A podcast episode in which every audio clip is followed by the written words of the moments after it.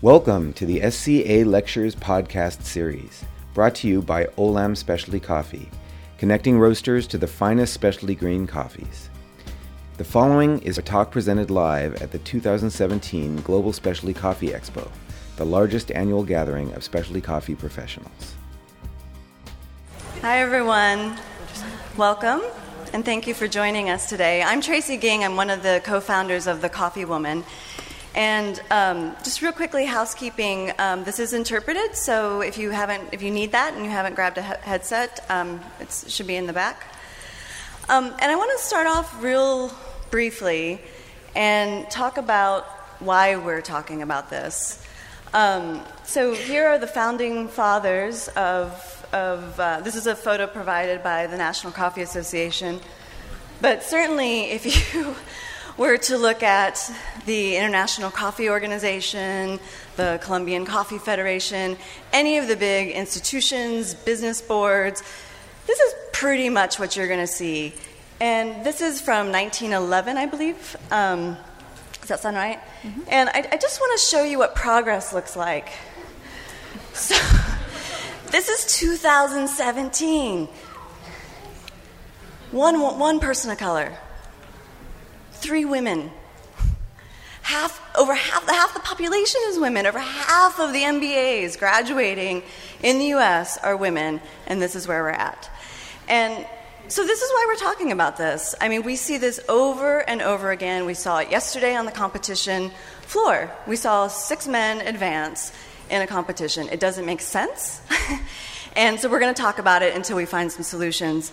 So, you know, what we know is we know that people in our industry that are talented and have intellect to offer are, are just dealing with this amount of bullshit day in and day out.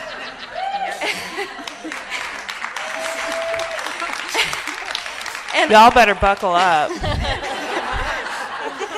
you know, and all of these subtle and not so subtle barriers, you know, they, they, they create real barriers of, to opportunity for folks. And they burden the people that experience them. And we see evidence. We see evidence of it also affects how, how women and people of color and people who don't gender, gender identify how they progress or don't progress.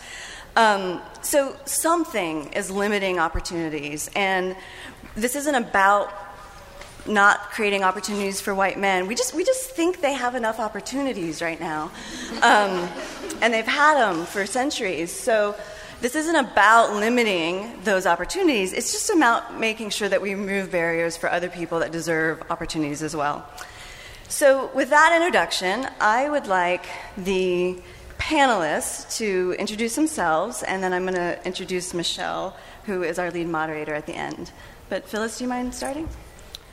Sure. Uh, I'm Phyllis Johnson. It's thank you to those of you who were brave enough to come in the room today.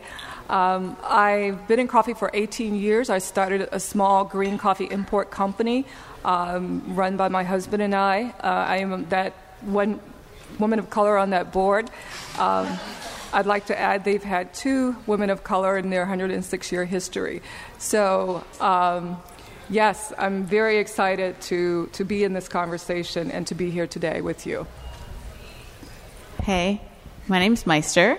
Um, and uh, I currently work for Cafe Imports, um, but I've been in coffee for 17 years doing um, barista work and cafe management, all the way through barista training, co director of coffee. Um, I've done green coffee sales, communications. I'm also um, a writer and a journalist, and I've done a lot of writing both for industry stuff and also outside of the industry, um, both about coffee and not about coffee. So a little bit of everything. And yes, I do have just one name. Just kidding. Um, if you're really nice, maybe I'll tell you my other name. oh. Hey, I'm I'm Liz. Uh, I am the director of retail for Irving Farm in New York and in New York City. Um, I've worked in coffee for six years, and I'm also newly elected to the um, Barista Guild of America Executive Council. My name is Tamika, um, I'm in New York City. I currently work uh, with the Genuine Origin um, Coffee Project, so that's in importing. Um, but like Meister, I've done cafe management, account management, education um, with a few different roasters, um, and I'm also really thrilled to be here today. Hi, I'm Jen. I've been in coffee for about seven years. I work for myself. I'm a writer, photographer, and marketer for coffee companies. I'm also a journalist sometimes. Oh, sorry. And I'm also uh, vice president of um, the Bay Area coffee community.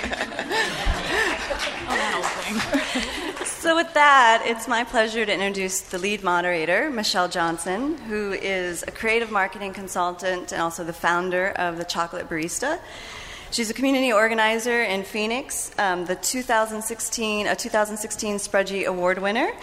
Um, and I just have to say, just from having this experience, I've, I've been a long time admirer, but having this opportunity to work with her, so thoughtful, so insightful, and this woman gets stuff done. Um, so if you're not already following her on Twitter, she's worth a follow. follow. Um, and I'll hand it over to you now. Hello, everybody.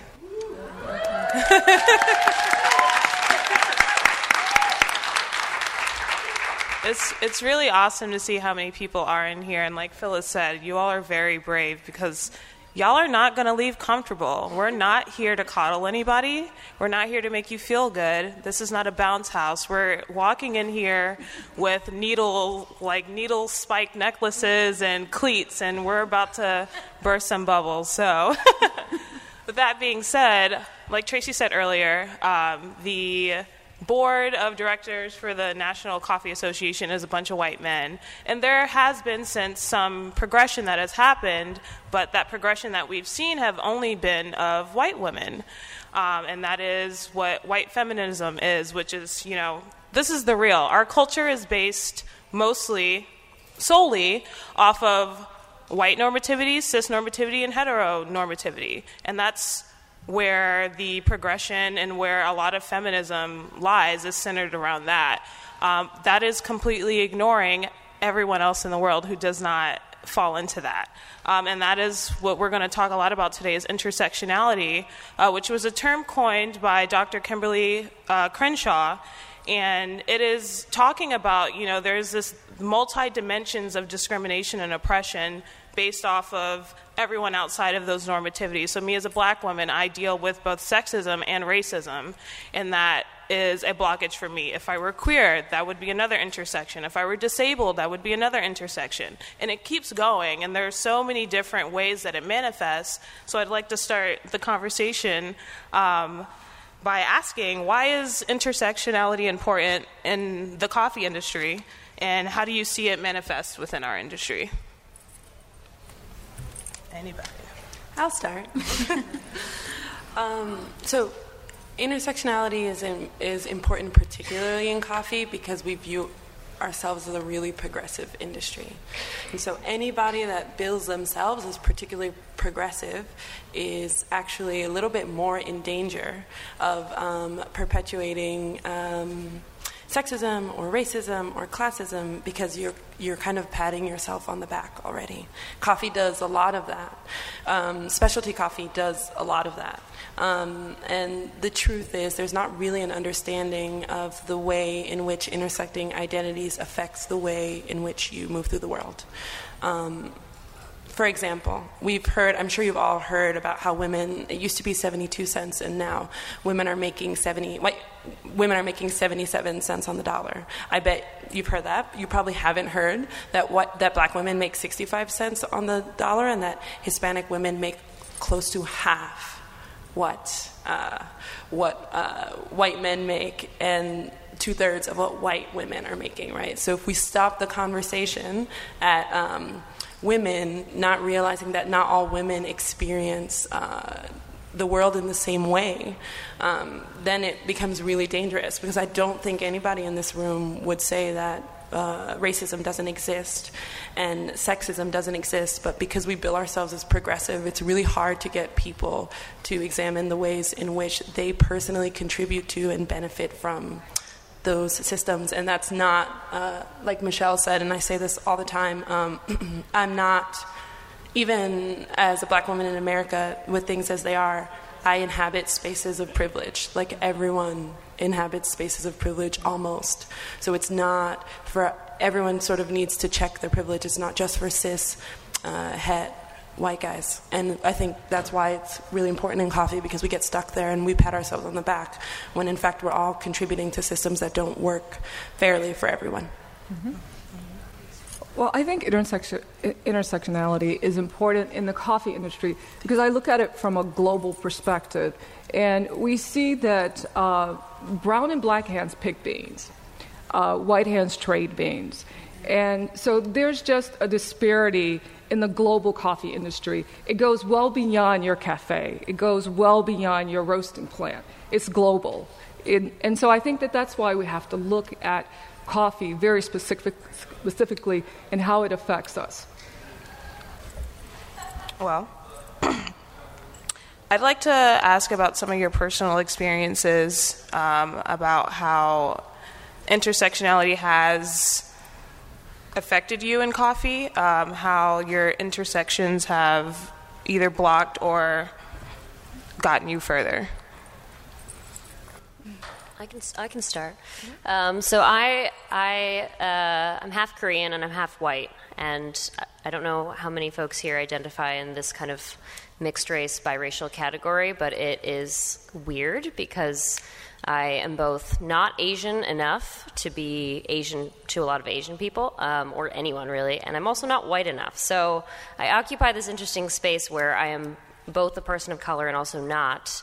And I have white people um, often say racist things to me to like make me like to kind of use me to um, make them feel better, like affirm them. So they'll like test off their their te- they'll test their kind of weird racist stuff on me, and they kind of I guess they figure that if it gets a pass from me, then they can they're like a good person still. And that's such a strange space to occupy, and then, um, and so I often have to deal with that kind of stuff, and that's I think been I, I, when I worked in the cafes, I would have um, customers say really weird things. I also get a lot of like, "Oh, your parents did such a good job on you," and I'm like, "My parents didn't have me at, like I'm some kind of show dog. I'm, you know, mixed race people don't exist because we have like great genes. That's not how it works. We're here because of just like anyone else. Um, so yeah, so that's that's that's been one of my experiences with intersectionality is is like occupying a particularly weird space racially. Speaking of particularly weird spaces, um, so I have obviously a strangely gender neutral name, I guess you might consider, because I do go by Meister, which is my last name. Um, and I have a first name, and that uh, I just happen to have a first name that lots of other women have. And so it's always become easier for me to just go by my last name. So I work in green coffee sales, which is um, you know, when people romanticize like getting into the coffee industry and they think that it's all like traveling and exotic and you're going to Origin, all these things, like I sit in front of a desk m- like 90% of my time, and most of the business that I do is conducted over email. And I can't tell you how many times I've emailed with a customer a, a, hundred times over the course of several months.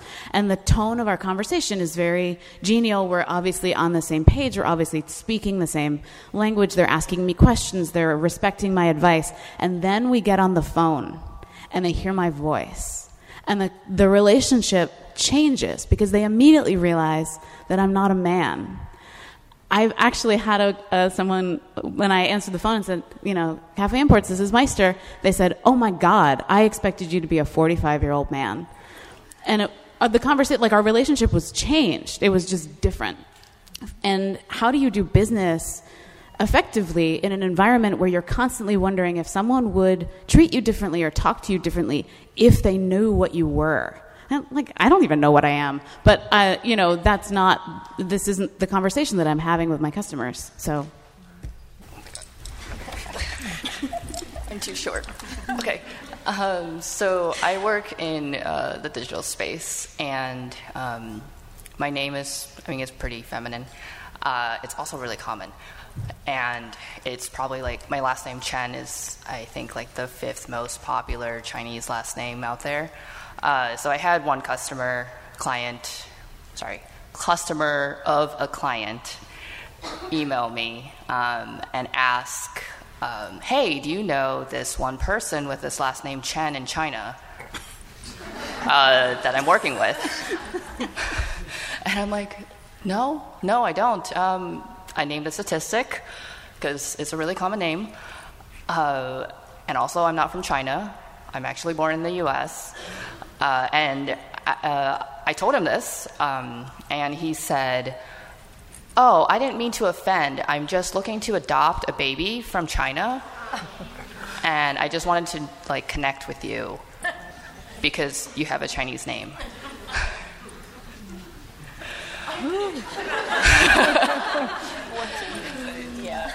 um, so I'm I'm kind of direct in email, uh, which also it goes against um, a lot of uh, what women are told to be in email. Uh, so I ignored the part where he said I didn't mean to offend, because I'm like, I'm not here to make you feel better.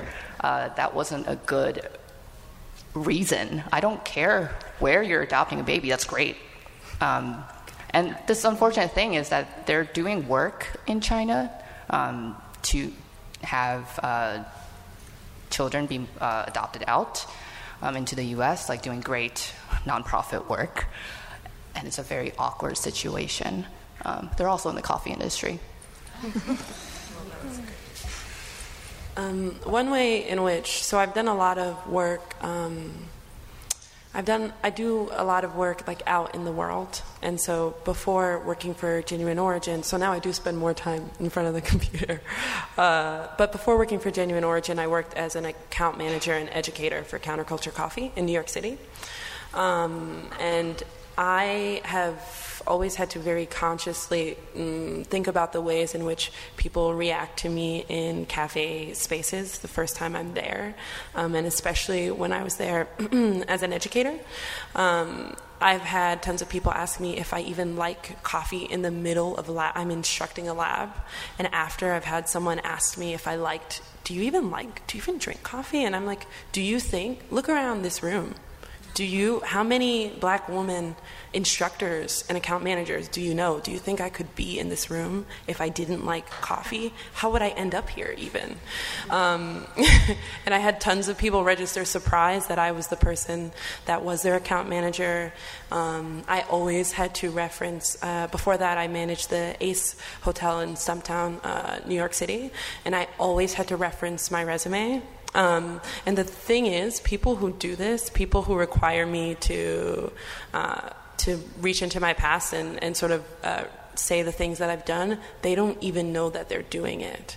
And so I have to think about the way that they've perceived me, think about a way in which I can ca- very casually drop into the uh, conversation that I'm, in fact, a very qualified coffee professional uh, by, by uh, saying, no, Stumptown vouched for me, and also counterculture vouches for me. And so that's the way. Uh, that's the way that I've had to I've had to qualify myself in every new coffee space always. And it's like there are tons of guys who walk in to cafes and say, I work in coffee. And people are like, oh, yeah? What about this thing? And ask me this thing. And what about this other thing? Um, and I, and it never fails. I'm never meet. I'm, I'm never met with that.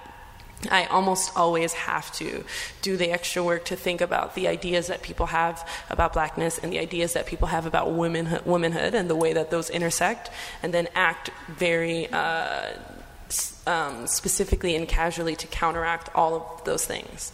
And so when you think about the burden of emotional work it is, it's a lot. It's exhausting to have to do, but there's no getting around it. I do it or, I, or I'm not successful. And it's more important to me to be in the space. Um, but I do often think about how much I could get done um, if I didn't have to free up the brain space to do, to do that. If I could go straight to having a person taking me seriously, it's like I'm already effective. How much more effective could I be mm-hmm. if I didn't have to do this stuff? Mm-hmm. Yeah. Yeah, the fact of the matter is, it truly takes away from the time and energy that we could be spending focusing on coffee. Like we're coffee professionals, and I like argue with people all the time. They'll say like, "Oh, let's not make this conversation political. Let's just focus on the coffee." I would love nothing more than to just focus on coffee. Like I would love nothing more than, than to talk about water chemistry and like cryogenics. Like that shit's cool. I want to be able to be in those conversations, but there are barriers and there are blockades that are coming up because people like it's it's because you know this is a lot of what I talk about. I'm the go to now, and people will want to only come up to me and only talk about that. And, like, yes, I would love to engage with that, but I'm also at a specialty coffee expo and I want to learn about coffee. I want to talk to people about coffee. But at the same time, like, we feel the need to have to bring up these things because they keep happening, and no one is letting us, you know, kind of walk through, walk forward so that we can continue to advance our careers. Um, you wanted to add something? Yeah, I just wanted to add something briefly. Can you imagine pulling up a, t- a chair to a cupping table with your largest customer, and instead of asking about the samples, your question with, with do you think that black people are dumber, or do you think white people are smarter than black people? That's the question. It's not about the samples, it's not about coffee. And then there's a pause. And then there's a statement that says, No, I really do need you to answer that. Jesus Christ. What's the next question? well. Uh, so I want to get a little bit more into the uh, the conversation about barriers and kind of like put into perspective for everyone what these barriers look like for different people in different spaces because the coffee supply chain is like you said is global. It goes all the way from the cafe all the way to you know producing and the farm. So in these different aspects what are some of the different barriers that um, people are having to deal with that are keeping them from moving forward? Um, so there's a, a proximity uh, so I don't think in general people think about proximity to whiteness.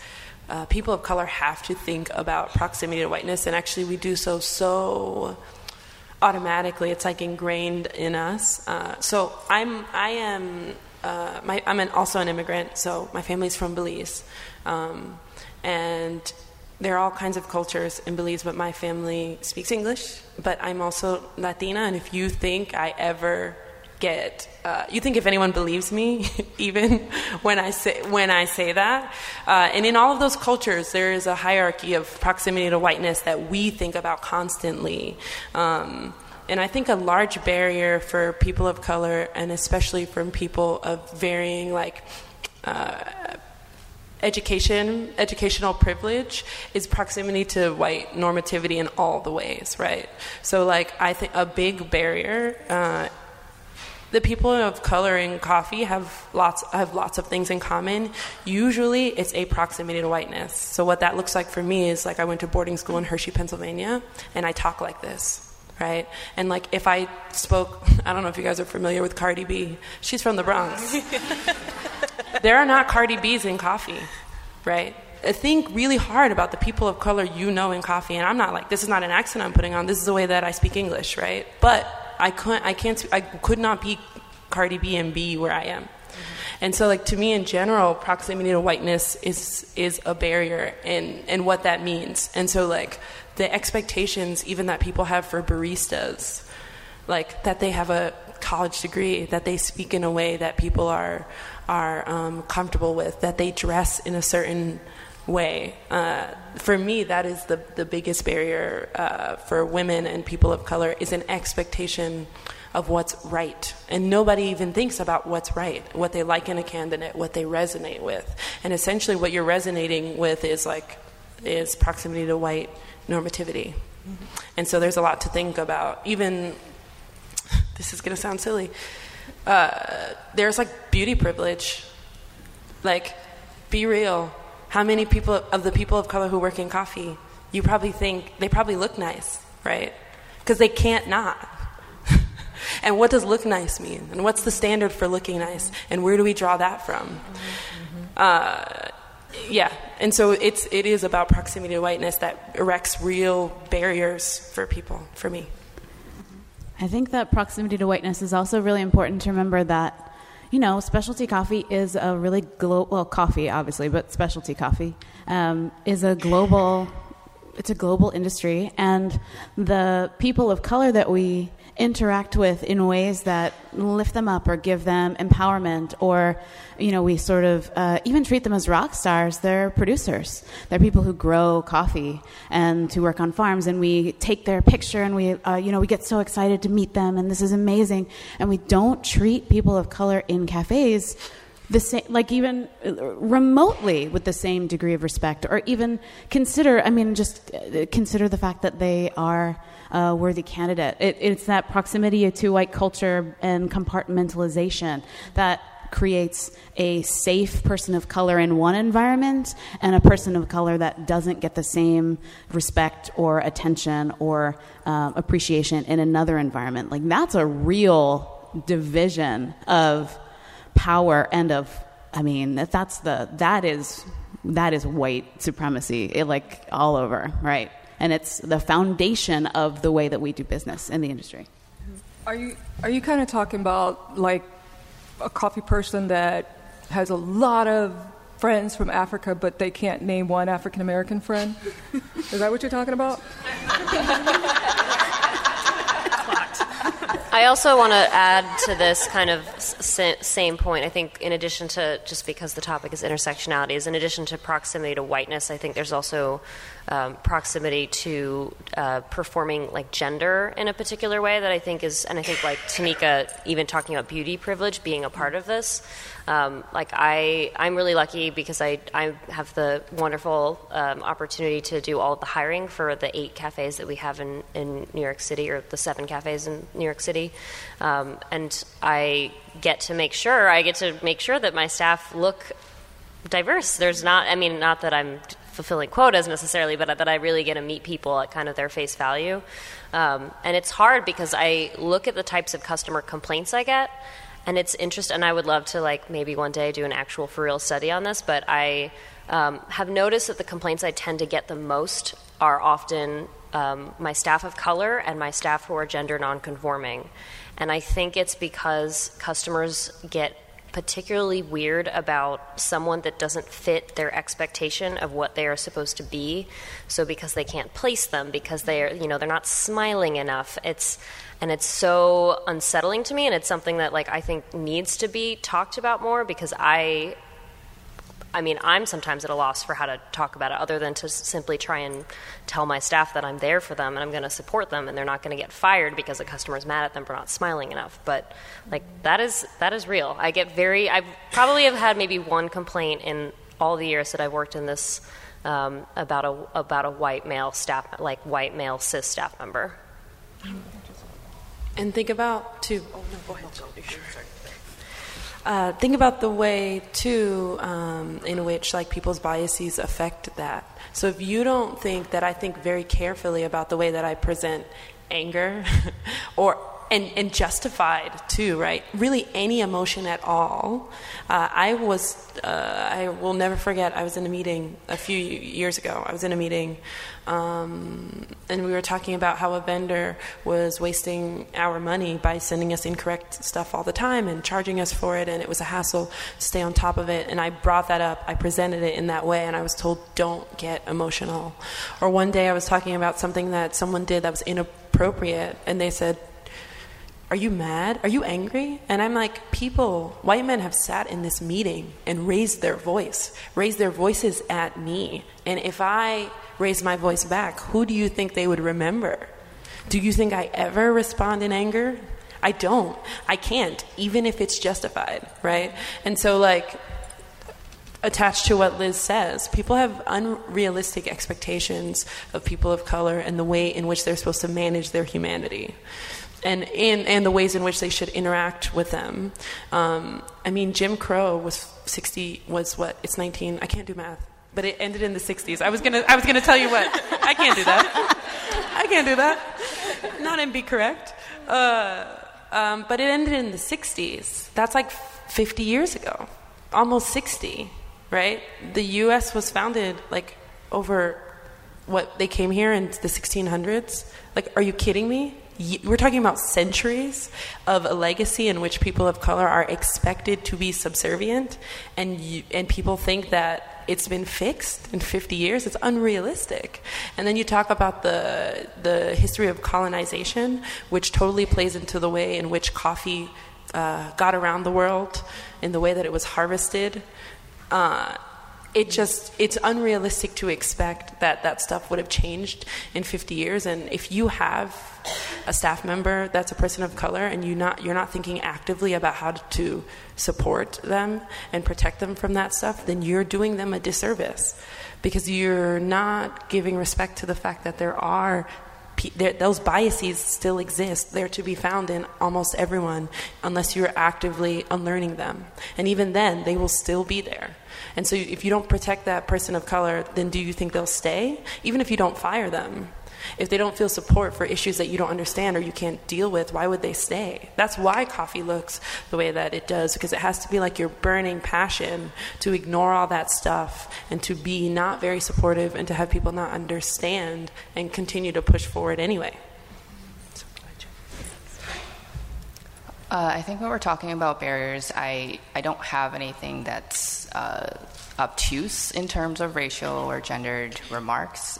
That's really rare for me. Um, I think my biggest barrier is just microaggressions that happen, and something that white men don't usually understand is when you get a comment, an off comment to you, you get this weird sensation in your body and in your brain of, did that just happen?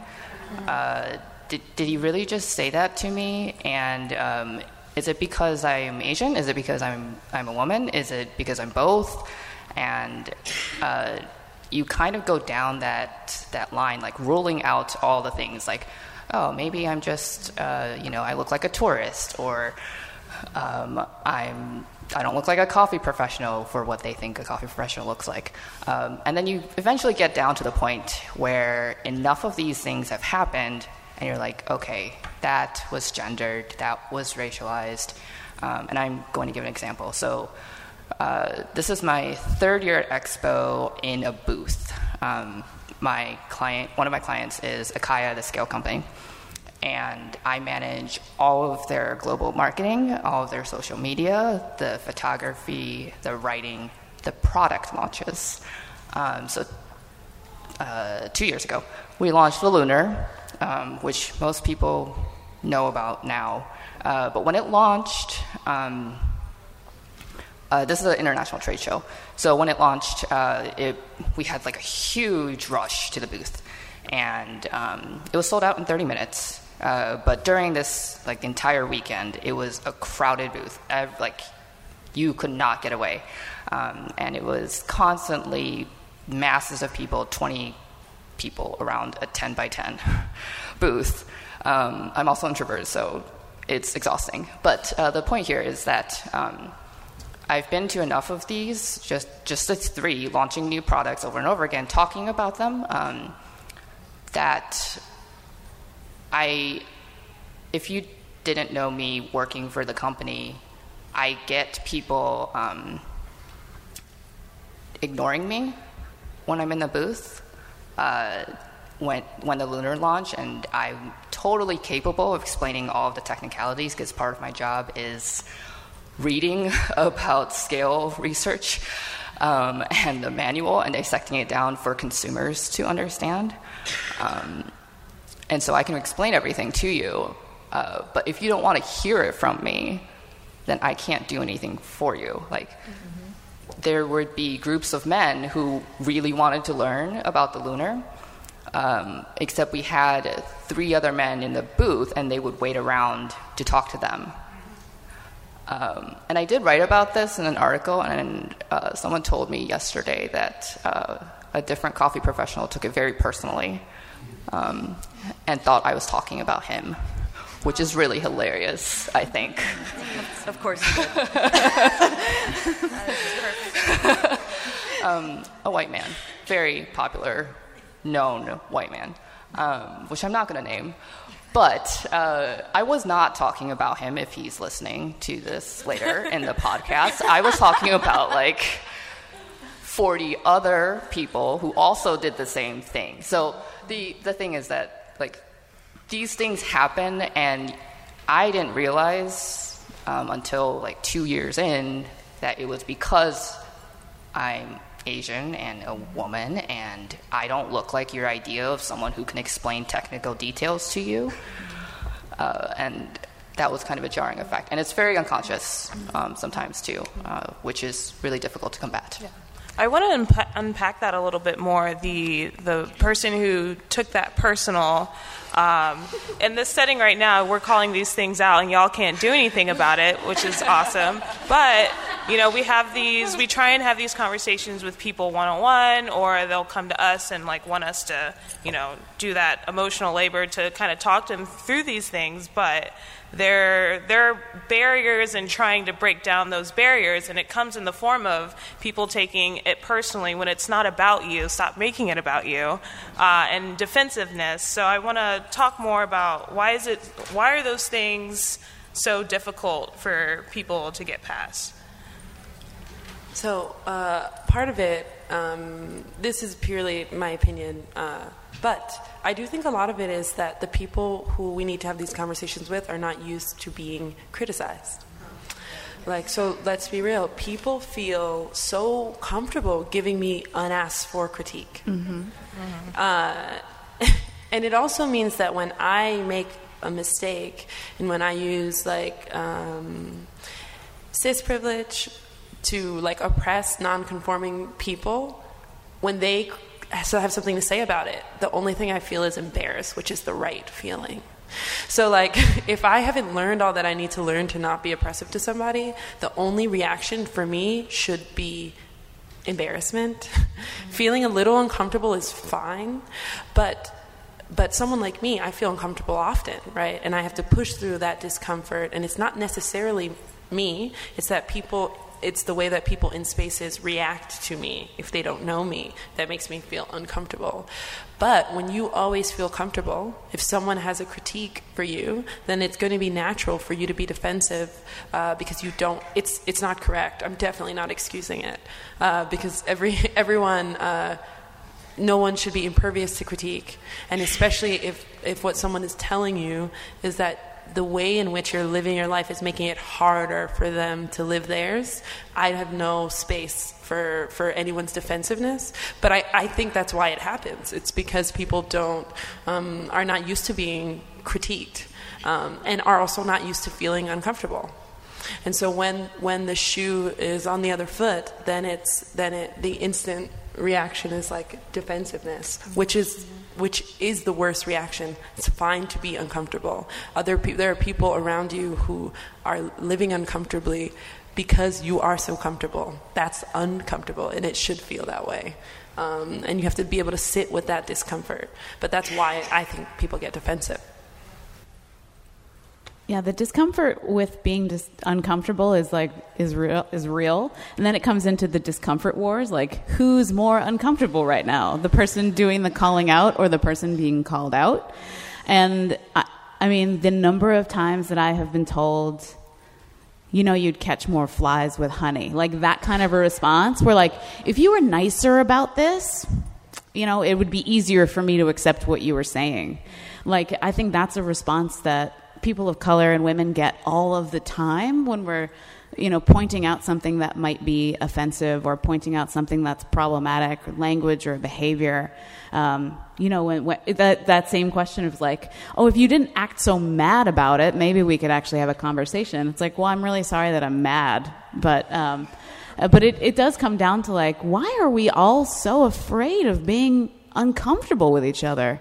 Like what what's the worst thing that happens if you are the kind of person who is interested in having a conversation, interested in having a real engagement and growing as a person, then just talk to the person about why you feel uncomfortable. Like why is it so hard for me to just say I'm this is a I you know apologize for something or to just admit like this is really hard. We don't just acknowledge the fact that it's really hard.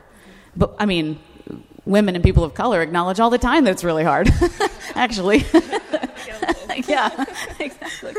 Yeah, that's. I love that you brought that up. I, there was, I think, I know there are some people in this room who were witness to this, but um, recently there was um, an article circulating on the internet about how um, men are not conditioned to apologize, um, and women are. And it was really interesting because I saw I had a few friends on on my Facebook who had posted this article. And it was so fascinating how, in probably every instant in which someone posted this, there was some guy that had to come in there and be like, well, not all men do that. Or this is, that's a generalization. And it's like, I don't, uh, one of the hardest barriers i think in terms of having these kinds of conversations is not just the defensiveness but also the like insistence that we get that we like hand out gold stars for you being like a bare minimum like decent human being yes. like wh- like what like great job like pat on the back i'm so glad that you're not a horrible racist or horribly sexist or whatever it is like let's move on. Let's have a productive conversation. But I feel like a lot of times when I try and engage conversations with people, I have to spend like the first portion of that conversation like patting someone on the back, and I'm I'm tired of doing that. Yeah, and I also think it's important for people to realize that it's you can benefit from a structure by not actively participating in it, right? And so what ends up happening is people go, "Well, I don't do that. I don't do that. I don't do that." Um, but it doesn't even matter because this is not about you. It's definitely not about anyone's feelings. Um, it's actually about the fact that these are structural inequalities, and they will remain structural inequalities whether you're trying to be a good white person or a good man. It doesn't matter. It's not about you. And so that person, even if you are trying to be a good person, that person would still have whoever is being oppressed is still encountering this on a structural level. Um, and that has to do with world history and nothing to do with this like 30 year old coffee bro. It just, it's not about you. remove yourself, remove yourself from the equation except in examining the ways in which you participate in and benefit from these things. So, we live in a patriarchal society. If you're a man and you, and you're breathing, you benefit. That's the end. You don't have to do anything to get the benefit. That's not how it works. And so then think of even if you're nice to ladies, think about all the women that you've potentially gotten jobs over. You benefited in that situation. That wasn't your choice because it's not about it's not just about your choices. It's about structural inequality. And that does not look like saying not me. And then think too is that it's hurtful for women and people of color to deal with these things because we are people. And so that means that every time we buck up against something if we say something and we have a sharp tone and you take issue with my tone but not the thing that I've encountered it thousands of times then then you are a privileged person because it's more important to you that I am that I'm kind to you than than that people stop oppressing me. And even think about like just thinking about it from that angle. And so a lot of what we run into is, well, I don't like the way that you said that, and it's like interesting. I don't like living in a white supremacist society, but yet here we are.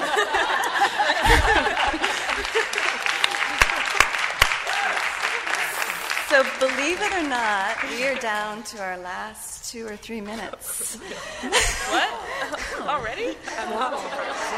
I, will break the rules. We'll go over. But I, I, I do want to interject. Um, in preparation, we had some really interesting conversation about how to move this into action and, like, what would you like to um, impart to the audience in terms of what they can take away and what they can do. And while you're thinking of your answers, I'm going to start with one. If you're white, notice how much space you take up and how much space others take up or how much you yield to others. I swear to God, this didn't happen on purpose. We just didn't have any space. But if you're white, sit behind the podium. Take the seat behind the podium. It does not hurt you. It does not hurt your career. It does not interfere with your goals or anything that you want to do to sit down and shut up every now and then and yield the space. And that's not, that was harsher than I meant it, but maybe, not really. Um, but, but it's more of like, just be aware. Like, you, you can do all the things you want to do in the world without taking up all the space all the time. And watch that as you go out in terms of, of, of how space is occupied. I'm going to sit behind the podium. Tracy, um, thank you. Thank you for, for creating this space. Um, I, I, really would like to say that. Uh, one thing I'd like to leave you with uh, marching orders ask questions. ask questions. My husband always says if I had a handful of marbles and they were different colors and they represented different types of people, if I were to drop those marbles on the floor, it is unstatistically possible that all the white marbles would segregate, coalesce into the best paying jobs, and every other marble, every other marble would just be out there trying to fend for itself. It's not, it's not normal, folks. It's just not normal. And it is very taxing. It is, it is very taxing. So start asking questions. And if you're afraid of asking questions in open sessions, go home and start asking yourself questions in the mirror. Ask questions. Don't be afraid to learn someone else's history. You know, that's a privilege to you. Understand that there's some space that's made. The pie gets bigger when you embrace diversity and, and inclusion and people like you. You're, you're not going to suffer a loss in this situation. Your life is going to be empowered. You're going to know more. You're going to learn more. You know, what would it have been like if the Pepsi folks had had, had a different perspective at the table? You know, collaborate collaborate. You know, this is not something that you have to sit around and say, you know, we got to have better coffee than a roaster down the street, or we got this new Guatemalan or Yirgacheffe. It's not competitive. Figure it out, and then go tell the roaster down the street. Say, this is how we developed a program that was more inclusive of people, that that just didn't look all the same or think all the same farm that out. Go tell someone. Or if you see someone making it happen, ask them to share their information with you. How did you do it? Don't say, Well, I tried it. I tried it. Ask yourself, what, why am I not connected so that I can tap into that community and get the best of what they have? Not say, Tamika, you're different. You're just different. You're different. I don't know what it is, but you're different. That's your problem. Tamika's not different. And one thing I want to say before I take up too much time no. is get yourself. Get yourself and get your people. Mm. and by that, I mean research. There's so much information out there. Mm. I can't give you historical facts on who I am. No one at this table can do that. How's she gonna pay me? it's incredibly taxing. It's more taxing than I can tell you.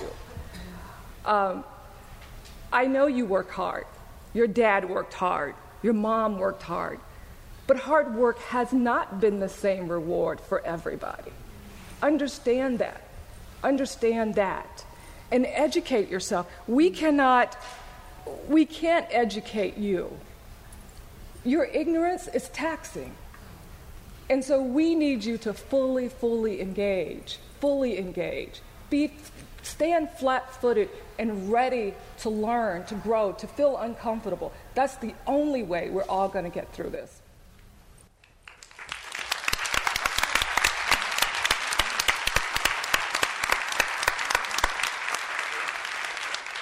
I just want to my my thing kind of I think jumps off of that. I want to give an example of something that I think is really important because I think and this goes back to the conversation about defensiveness and recognizing that no one is perfect. No one, everyone in this room, everyone on the stage has privilege and issues that they need to unpack and constantly work on.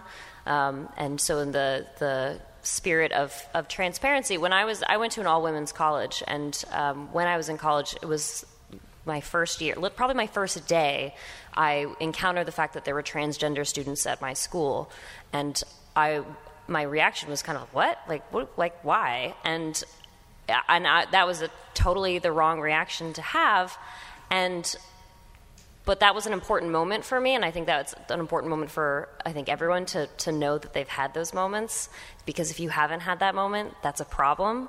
Um, and so but then by the time i got to through college i ended up writing my senior thesis on challenges to the gender binary and why those are such a big problem. And to me, that was important for that was an important project for me to take on. One, because I didn't ask anyone to do that work for me; I did it myself. Um, and it's an issue that didn't personally affect me, which is the other thing that I think is really important. Is that I see a lot of people who will champion issues that are kind of, and this I think goes also back to like the conversation about proximity to whiteness. If you only care about issues because you know someone or because you know your partner is this, or you know that that's also a problem. You can't only care about racism because your friend is black, you can't only care about um, you know transgender issues because your brother is transgender whatever it is you have i mean again intersectionality it's it's the whole package. It's everything. So not to oh yeah. Absolutely. Yeah, yeah. so not to you know excuse any of there's still a lot of stuff that needs to happen a lot more progression that needs to happen but in the past, you know, few years of these issues coming to light within the industry, there have been some positive things that have happened. Like there has been progression in multiple different ways. So I'd like to hear from you all in the different ways that you've seen the positive effects of this. If you've seen any positive effects, or what would you like to see if you haven't? Like that's fine too. Good.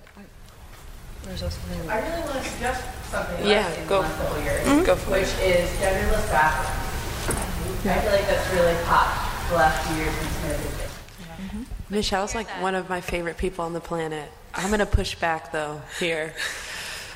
Only because I agree that good things have happened, but I don't. That gets back to this thing where we're patting ourselves on the back mm-hmm. for like the, mm-hmm. the minuscule amount of progress, and, mm-hmm. and it has been minuscule.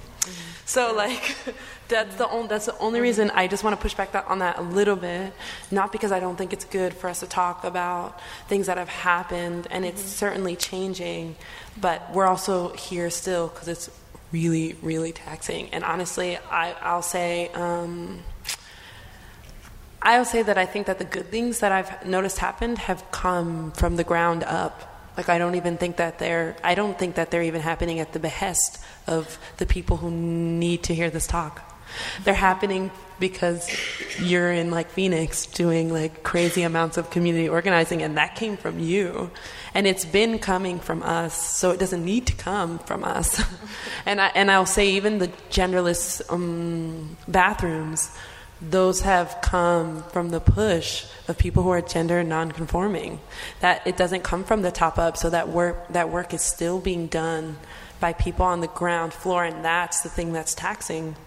And so, for me, to like allude to what Tracy is saying, what's really important to me is that everybody uh, examine the ways in which uh, they oppress other people because everyone that's work. Because what this is as lovey-dovey as it sounds whenever i say that oh you need to love and value everyone the same but that's the truth right? Because right now there are hierarchical worths in society. And as long as there are hierarchical worths of, of what people are worth and what people who speak this way are worth this and people who look this way are worth this and people who are beautiful are worth this then we're never going to be able to engage um, in, a, in an equal society. But all that needs to happen is like work on the individual level to disengage with like anti-womanhood anti-blackness anti-non-gender conforming and that's all stuff that resides in everyone. The, everyone has work to do. The difference is the amount and the and the privilege that you exert. So like sure as a black woman and as an immigrant woman i have oh, sorry. I had uh internal anti-American blackness that I had to deal with because because you, a lot of times second generation uh, immigrants are treated better. So I am as an immigrant black woman is, am, are treated better and had way more privileges than pe- actually people who grew up in the states, which is maybe not something that if you're not in those communities you might not know that. Because I'm like a special black person, and sure I'm special because everybody's special, right?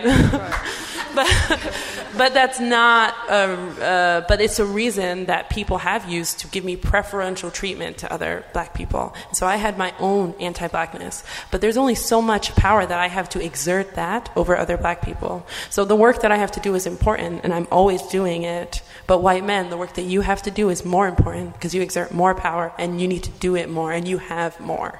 And so everyone. everyone that has power needs to examine it and if and if you're more oppressive then you need to do that work faster and it's more important. So that's what i want to leave people with. I, I just wanted to say that um, i'm from a different generation at this table obviously and i think that to kind of take a look to say uh, what we have accomplished it is important uh, when Tracy showed the first uh, slide of the founding fathers of the National Co- Coffee Association, and they were all bearded white men, probably immigrants, a lot of them. Uh, and then she showed another slide, and the biggest change in those slides were there were color pictures. Um, but then there, there, were, there were three women. And you know, I can get really um, upset or you know discouraged by that. But you know what? I'm encouraged by that. I'm encouraged by that.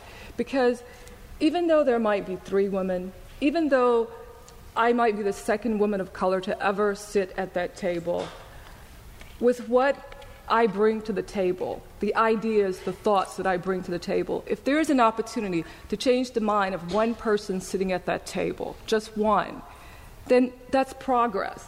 And I think we have to really focus on where progress is being made. Sometimes it's not made where we have our sights focused.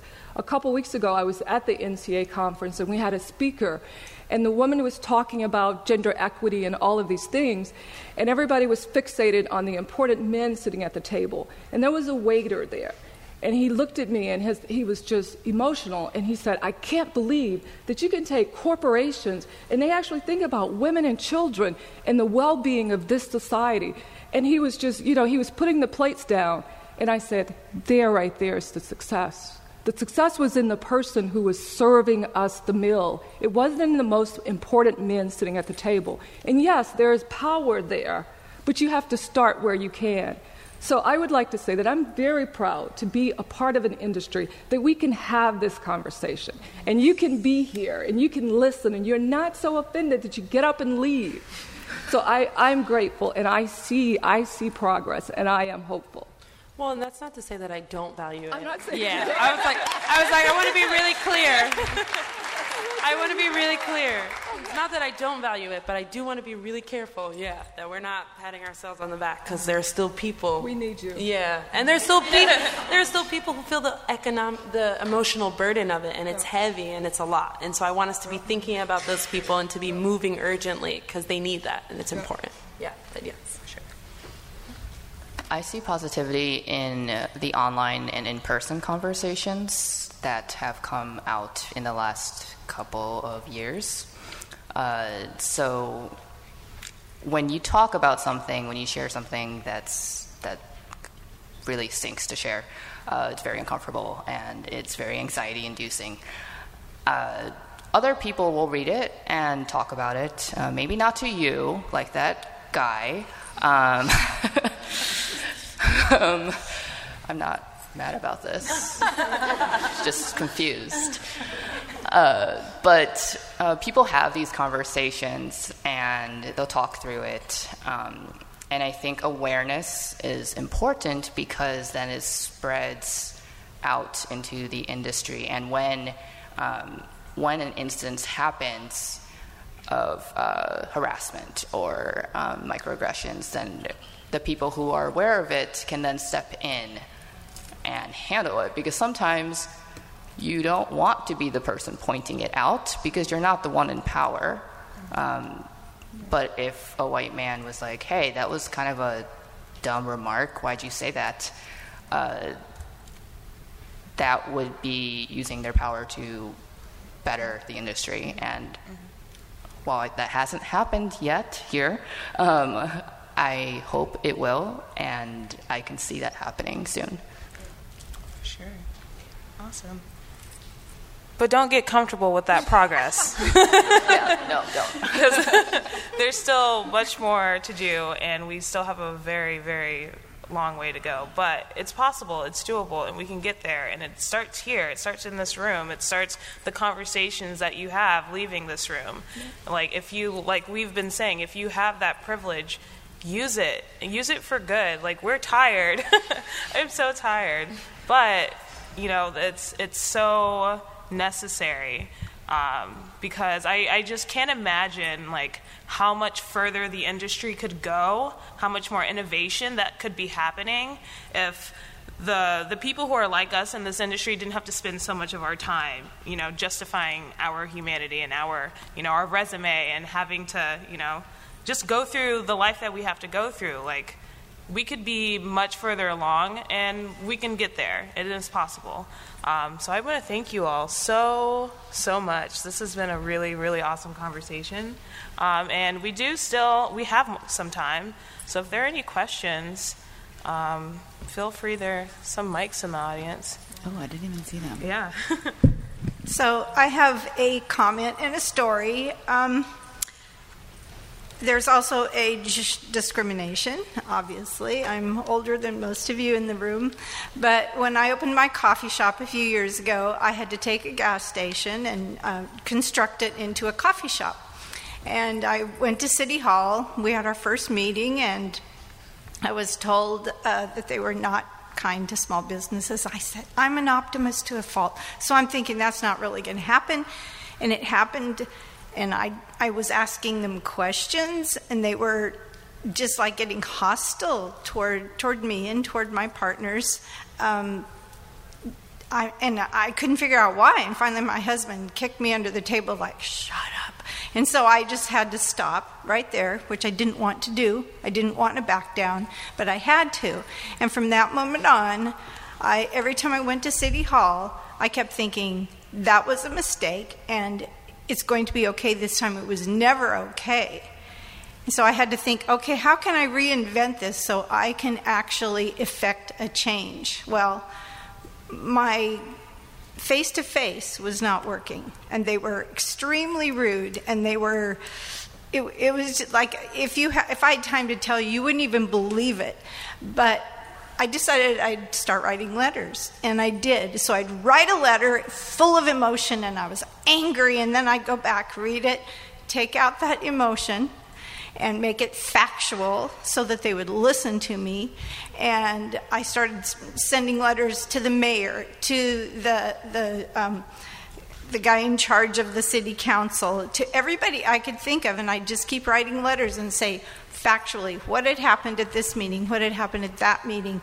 And it probably took me a year and a half longer than it should, a year and a half before I could actually get the, the approval to open my coffee shop. That was huge.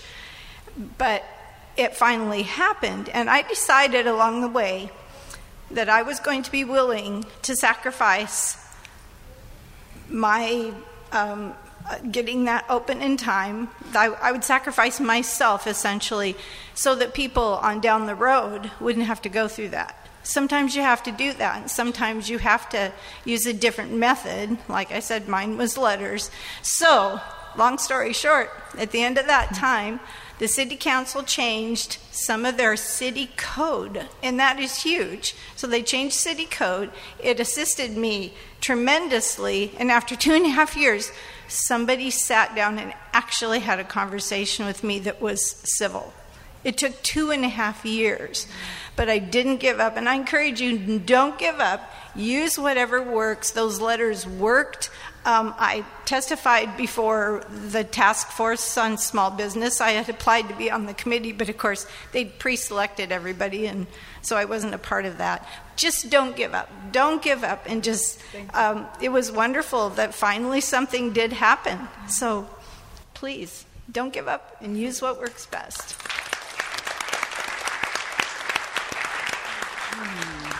Hi, um, my name is Melissa, and I'm Brown. I own a coffee company in uh, the Chicagoland area, and um, I had this interesting. I mean, I think a lot of people might experience this, but I'm. I always feel like I'm the token brown female.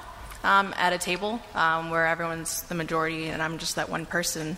Um, and so I have this interesting experience with our city where um, definitely feel like that token brown female entrepreneur that's kind of like interesting and brings other, um, hopefully, is bringing other people like from the city to our suburb just by being like a face in some way, shape, or form. And so I had this interesting experience of um, having a lot of support from our city. Our city is actually giving us $75,000 to build out a roastery in their town. Like they're very excited for what we're doing.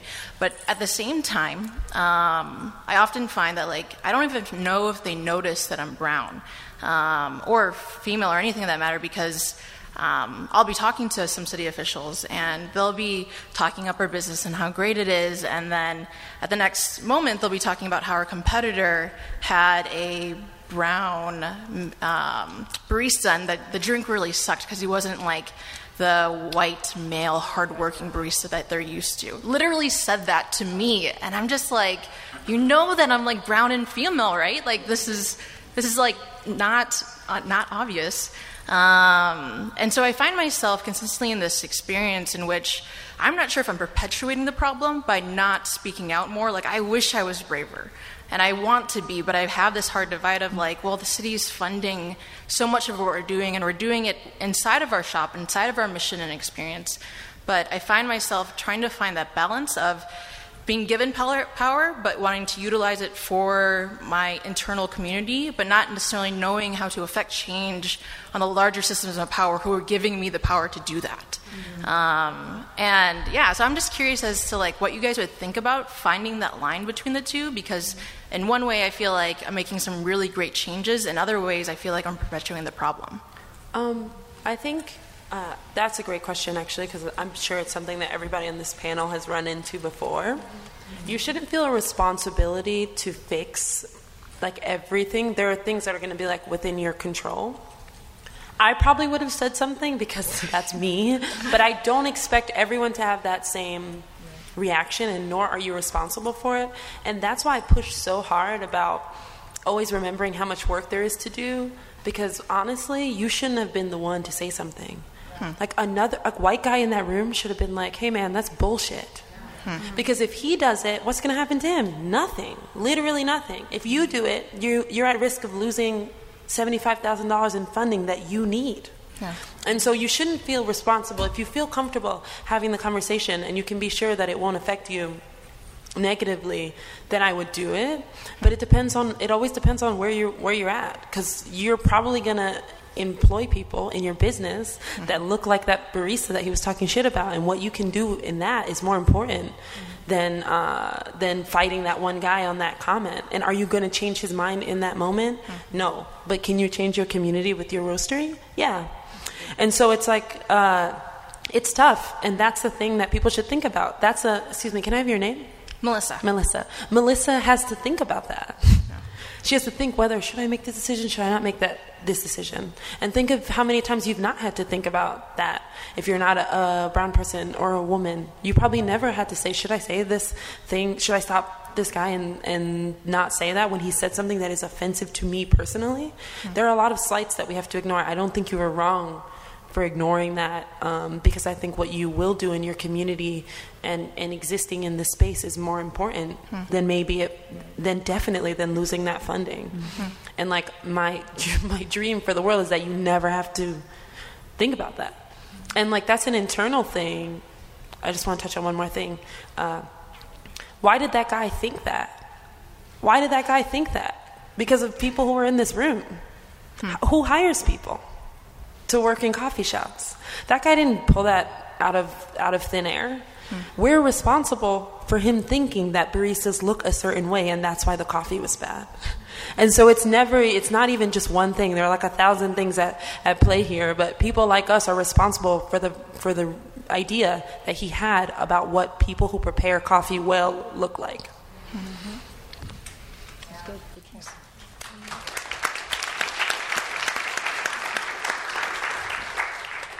Um, hi, my name is Nazia. I work, um, I'm the general manager of a cafe in DC. And managing is very new to me. I just started um, a few months ago and I was in a completely different industry before.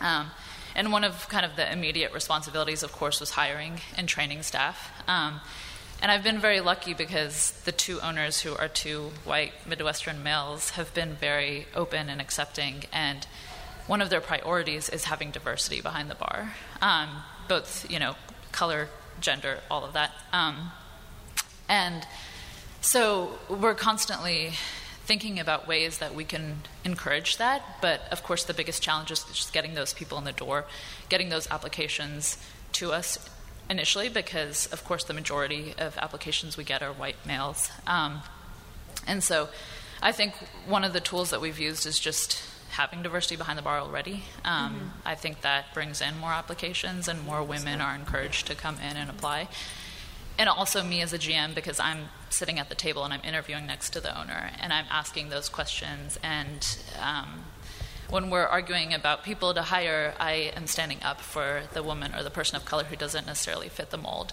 But do you all have, especially the individual from Stumptown, I forget your name, um, do you all have tactics or tools that you can use to encourage that and to bring in more diversity in the cafe?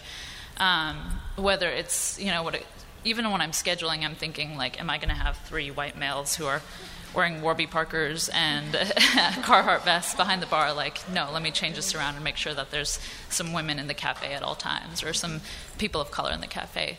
Um, do you have other tools like that when it comes to hiring that can just, you know, step one, kind of change this conversation for us? Do you want to go? Well, I have a um, I, I definitely want to hear other people's answer to this question, but I think one thing that we neglect when we talk about creating diversity behind the counter is the significance of the fact that you're asking for diversity behind the counter to serve a mostly white customer base. And one way to make it more appealing for someone who's a person of color or a woman to come into work at a shop is to make those people comfortable in the shops to begin with. And that raises a lot of questions about the places that we're opening coffee shops, um, the opportunities that we're taking to, um, you know, develop neighborhoods or to bring coffee shops of a certain type to a community that doesn't have them before, and ostracizing the community that already exists there as a as customers, um, which is going to create tension between you know the people on either side of the counter. So I would say that one way of encouraging diversity behind the counter is to, to encourage diversity how, however that means yeah in the in the shop as an environment i think um, for the consumers for the people who work there yeah I, I second that. And i think there's there's a lot of culture building that i think can happen at a company level that hopefully people in this room have opportunities to do. Um, for example, one thing that I did when I, I, we do like a new hire orientation for our staff, and um, one thing I ask, or it's not even something that's required, but we um, encourage people if they have them to state uh, personal gender pronouns, um, and it's something that a lot of people don't even know they've never had that conversation before so i just do it even though you know for me i, I present and identify in a way that people are comfortable with. Um, but I've, i feel like i can take charge of having that kind of conversation and, and even and kind of create um, a space where people can have that conversation uh, in a way that feels comfortable i hope. Um, so that's i think that's like a that's such a good point is that there's so many different ways that you can build in culturally a space where people from different backgrounds can feel uh, comfortable um, and then the other thing that I would also add is um, one thing that I've observed in the I probably have hired hundreds of people at this point in my career, um, and I have realized that a lot of people who submit applications like blindly um, tend to be very confident white men. Um, who have these ridiculous resumes sometimes. Um, I'm a big proponent of trying to hire people from random places. I know a lot of people think this is crazy, and I've had people give me weird looks when I say this. I love hiring people from Craigslist. I have some amazing staff members that I hired from Craigslist. They had zero, imp- they didn't have a coffee background, but they worked hard and they showed up. And a lot of them ended up becoming lead baristas and managers and just don't, I mean, yeah, you'll wade through a lot of nonsense, but give, give chances to people that like don't come to you through normal channels is a, probably my biggest advice to anyone. Absolutely. I'm a Craigslist barista. Yeah. And you have to actively seek out diversity, especially when you look at the way that you have to be intentional. Exactly. When you look at how um, neighborhoods are and how actually usually they're not diverse, like not to be the, not to be, uh, not to go back in time, but there are there are historical reasons for that that that are directly related to government action and and um, that means that your neighborhoods are mostly are are usually not well integrated. Even in large cities, LA is a perfect example. LA has every kind of person, but but but neighborhoods are purposefully segregated, and people are purposefully segregating themselves. So if you want a diverse coffee shop, or if you especially if you open up a coffee shop in a neighborhood that doesn't resemble your neighborhood, which lots of people do uh, because the rents are cheaper in, the, in those neighborhoods. and so they'll open up a shop, but then not do anything to purposefully engage and intentionally engage the community. And so uh, a lot of excuses that I've heard for that are, oh, well, I don't know how to do that. And you could probably Google how do you engage a community and, and get an answer. And not you specifically, but like uh, that might look like putting uh, literally pa- papering community centers with now hiring. Um, and not and also like getting rid of prerequisites that aren't important. So like don't necessarily look for people to have college degrees. Um, don't look uh, don't look for people to have uh, prior barista experience. Um, because think about who will have had opportunities to get access to training and have prior barista experience. Like you have to be very intentional about skipping barriers and getting rid of barriers that are not important. Um, and especially because there are large coffee companies that hire people with zero um, experience. Uh, stumptown is, was one of them when i worked there. Uh, they just hired people that they thought were nice and friendly. Um, and one thing that you know everyone could do better was being intentional about having uh, there be more people of color, but it's not because of the way things are have been structurally, historically structured. It's not just going to happen. You're either intentional about it or it's not going to happen. Thank you. Do we have time for maybe one more question? Um, Yeah. Oh, yeah, go ahead. I'm going to add one, one thing Hi. to. Oh. Thank you guys for being here. One, one moment. go ahead, Jen. Okay, um, so there are uh, sites out there that will analyze job descriptions for you, the written ones, um, and they'll point out words that they think are um, unconsciously biased towards men. And these are awesome tools. Uh, but um, job descriptions in general, like words matter. Um, if your job description is something like you need to be an expert and you need to be a go-getter and um, conquer the world or something like that, you know, like those really assertive, aggressive terms that are often masculized, uh, you're not going to attract women to that job position uh, or people of color who, who can't identify with those words. Um, and also those ridiculous requirements of like you have to be able to lift 50 pounds going up 20 flights of stairs uh, could you not divide that into two or three trips like do you really need that um, but just just thinking about just job descriptions uh, and that's not just in jobs i think like representation in general and words that we use are really important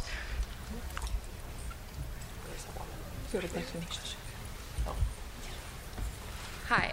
Thank you guys for being here. Well, all of you for being here. Um, I'm Kendra. I'm from Philadelphia, and my question is mostly for those who wanted to be here but couldn't because of obligations. And it is there are a lot of people who this is their first large scale coffee event, and I know feel very discouraged by the majority of the attendees, which are white men. So, do you have any advice to those first time attendees for how to navigate shows like this and the coffee industry in general? I'm still navigating. Well, how do you navigate it, I guess? I, I'd like to say my first uh, co- conference was 18 years ago, and uh, it was incredibly lonely. And I come here now, and I'm just laughing. So I guess we still got a whole lot of work to do. Um, but I guess, you know, you just find those people, and, and I, I'm happy to see champions now and people speaking out. And, you know, you, you find people, and, and we all gravitate towards people that, that look like us or we have commonalities with. And so I think it has increased. Um, but it's great to hear you say that um, because uh, it, after a while it gets numb to you, unfortunately, in order to exist. Yeah, I, I, I think there are people here who are. I know I'm personally here because I, as someone who oversees like 150 employees, I want to be a, a role model and a mentor for people. So if there's anyone here who has had a hard time navigating this space, I am here. Please come up to me. I'm happy to talk to you. Um, there's actually quite a few people in this room who I know have come together in an online form um, who we've kind of you know found opportunities to share and commiserate and that has been such a nice thing to always have to have other folks who get it and who are kind of on the same page as you. So um, we exist and we're here and we will just get bigger and stronger as we go.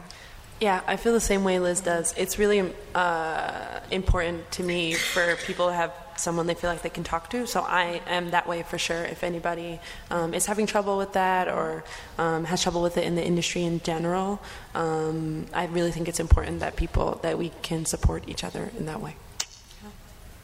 Thank you. Awesome. Thank you all so much. Thank you. You've been listening to a talk from the SCA Lectures podcast series. To hear more on topics relevant to the specialty coffee industry, visit www.scanews.coffee and subscribe to this lecture series. Thanks for listening.